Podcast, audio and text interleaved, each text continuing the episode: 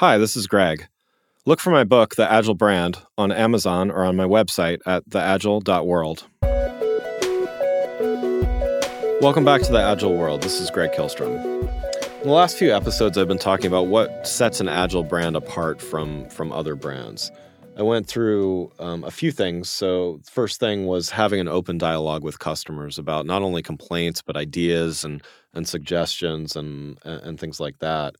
The second thing was uh, making sure that the stories that you do tell are authentic and really resonate not only with your values, but with your customers. In the last episode, I talked about using data to drive deeper insights and, and really asking the right questions from that data because you surely have a lot of it. We're able to store so much these days, but it's really it's really key to ask the right questions from that data. Today, I'm going to talk about st- uh, staying nimble by always listening.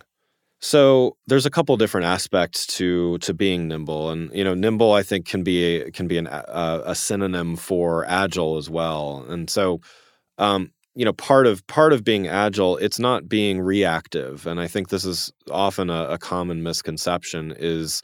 Uh, you know, just because you can change something and you do have access to information that might suggests that you should make a change doesn't mean you should just be reactive and change something on the fly and, and without a, a clear purpose or direction. So I think to me, being nimble means we're listening. Uh, we have a process to make changes. So, you know, agile methodology uh, works in what's what are called a, a, series of sprints. So, in in marketing or, or branding, uh, the way that I suggest this is, you know, agile marketing is such that it's not a start and end type project. So sometimes with software, with manufacturing, uh, you know, let's let's talk about software and, and, web design, for instance. That's something that I'm I, am i am very familiar with. Um, a web design, a website redesign project, for instance, it has a start and an end. I approach it in a more agile uh, method than than many do. Uh, a lot of people still use what's called the the waterfall method to to do that instead, but we still approach it in, or I approach it in in sprints um, within within phases and, and things like that. So, but with a website design, there is a starting point, and then you launch the website. So technically, that project ends. With agile marketing, um, or or in this case, branding, um, you know there really isn't an end. Um, you, are not going to stop marketing unless the company goes out of business or something like that. So really you think in sprints in order to uh, do a couple things. I mean one is um, to force yourself to kind of sit back and listen and and wait and and get a get a little bit of perspective on on what's going on but also to force yourself to optimize and make changes on some regular basis. So instead of letting things go too long it it it provides a structure to allow you to be nimble. And i think that's uh it's uh, sometimes it, feels like a paradox but it it actually works really well.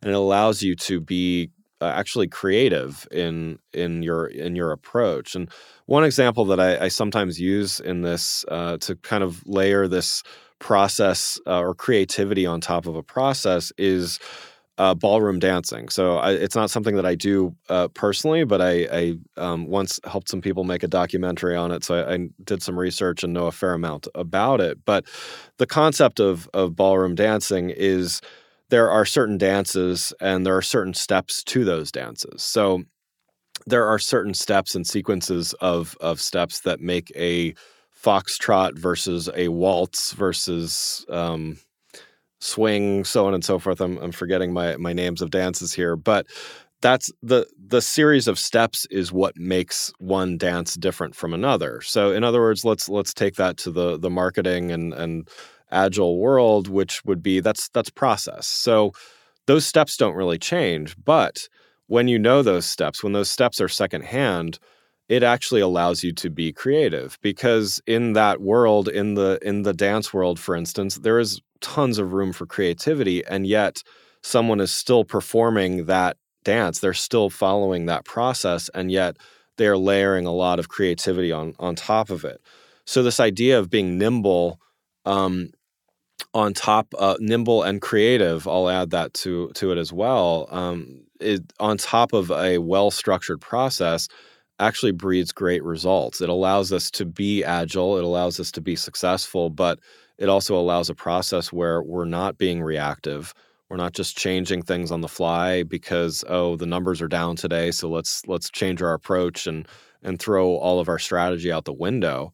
Um, it's actually allowing us to take a step back again, as I was saying earlier. You know, take a step back, look at things, and know okay, well, you know, our our sprints up at the end of the week, let's say um, let's let it go let's watch things um, and let's let's make a plan to make changes based on real data based on real-time feedback.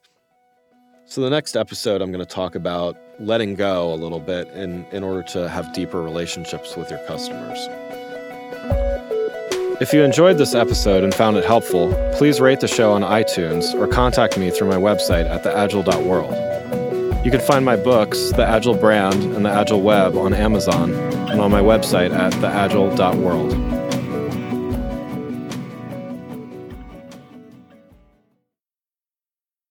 Oh, oh, oh, you need parts? O'Reilly Auto Parts has parts.